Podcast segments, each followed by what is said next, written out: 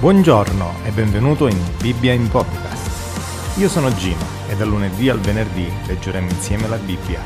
Alla fine di ogni episodio chiariremo alcuni punti della lettura.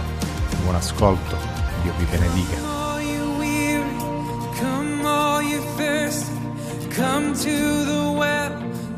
Marco capitolo 2 Dopo alcuni giorni Gesù entrò di nuovo in Capernaum si seppe che era in casa e subito si radunò tanta gente che neppure lo spazio davanti alla porta la poteva contenere.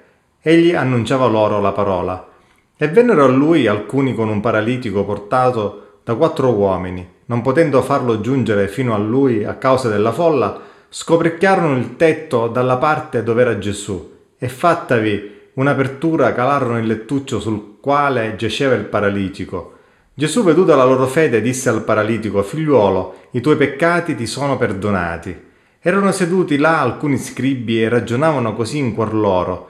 Perché costui parla in questa maniera? Egli bestemmia. Chi può perdonare i peccati se non uno solo, cioè Dio? Ma Gesù capì subito, con il suo spirito, che essi ragionavano così dentro di loro e disse, perché fate questi ragionamenti nei vostri cuori? Che cosa è più, di, più facile? Dire al paralitico i tuoi peccati sono perdonati? Oppure dirgli alzati, prendi il tuo lettuccio e cammina? Ma affinché sappiate che il figlio dell'uomo ha sulla terra autorità di perdonare i peccati, io ti dico, disse al paralitico, alzati, prendi il tuo lettuccio e va a casa tua. Ed, ed egli si alzò e preso subito il lettuccio se ne andò via in presenza di tutti, sicché tutti si stupivano e glorificavano Dio dicendo una cosa così non l'abbiamo mai vista. Gesù uscì di nuovo verso il mare e tutta la gente andava da lui ed egli insegnava loro e passando vide Levi, figlio d'Alfeo, seduto al banco delle imposte, egli disse, Seguimi, ed egli alzatosi lo seguì. E mentre Gesù era a tavola in casa di lui, molti pubblicani e peccatori erano anch'essi a tavola con lui e con i suoi discepoli, poiché ce n'erano molti che lo seguivano. Gli scribi che erano tra i farisei, vedutolo mangiare con i pubblicani e con i peccatori, dicevano ai suoi discepoli, come mai mangia e beve con i pubblicani e i peccatori? Gesù, udito questo, disse loro, non sono i sani che hanno bisogno del medico, ma i malati. Io non sono venuto a chiamare dei giusti, ma dei peccatori a ravvedimento. I discepoli di Giovanni e i farisei che erano soliti digiunare, alcuni andarono da Gesù e gli dissero perché i discepoli di Giovanni e i discepoli dei farisei digiunano e i tuoi discepoli non digiunano? Gesù disse loro, possono gli amici dello sposo digiunare mentre lo sposo è con loro? Finché hanno con sé lo sposo non possono digiunare, ma verranno i giorni in cui lo sposo sarà loro tolto e allora in quei giorni digiuneranno. Nessuno cuce un pezzo di stoffa nuova sopra un vestito vecchio, altrimenti la toppa nuova porta via il vecchio e lo strappo si fa peggiore. Nessuno mette vino nuovo in otri vecchi, altrimenti il vino nuovo fa scoppiare gli otri e il vino si perde insieme con gli otri, ma il vino nuovo va messo in otri nuovi. In un giorno di sabato egli passava per i campi e i suoi discepoli, strada facendo, si misero a strappare delle spighe. I farisei gli dissero, guarda, perché fanno di sabato quello che non è lecito? Ed egli disse loro, non avete mai letto che quel che fece Davide quando fu nel bisogno ed ebbe fame, egli e coloro che erano con lui?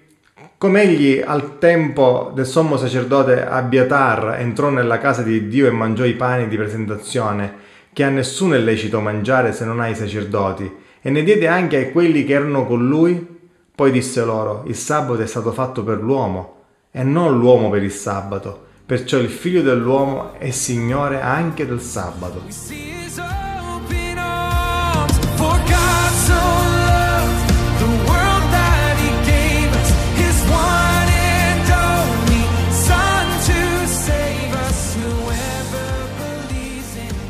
Come ci si poteva aspettare, il motivo principale per cui le persone lo assediavano era la guarigione fisica, quella che a breve termine sembra la più importante per noi esseri umani. Così non ci stupisce troppo il fatto che pur di poter essere guarito da Gesù qualcuno era arrivato addirittura a passare per il tetto. Si trattava di un paralitico portato da quattro uomini. Il Signore Gesù comprese subito che quelle persone erano mosse da una fede sincera. Infatti, per arrivare a fare una fatica simile, Quei quattro uomini dovevano davvero credere che Gesù fosse in grado di guarire il loro amico in quella condizione così difficile. Ci saremmo aspettati a questo punto una guarigione fisica in risposta alla loro fede. Invece Gesù ci sorprende dicendo, Figliuolo, i tuoi peccati ti sono perdonati. Non è una guarigione fisica quella a cui assistiamo, ma una guarigione interiore, che per Gesù era ben più importante per la relazione dell'uomo con Dio. Anche ai nostri giorni una guarigione fisica è sempre qualcosa che colpisce e non sono pochi quelli che viaggiano sempre alla ricerca di un miracolo. D'altra parte ognuno di noi sarebbe ben contento di vedere un proprio caro che guarisce da un'infermità, migliorando la propria qualità di vita. Ma quante volte alla guarigione fisica segue anche una guarigione interiore? Quante volte invece l'incredulità rimane nella nostra vita?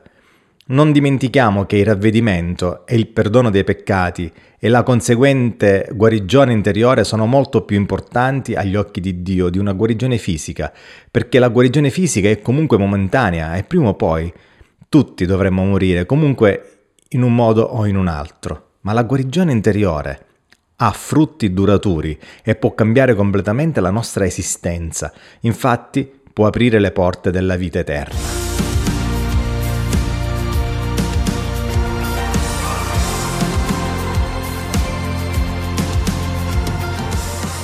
Ciao, io sono Gino e questa è Bibbia in podcast.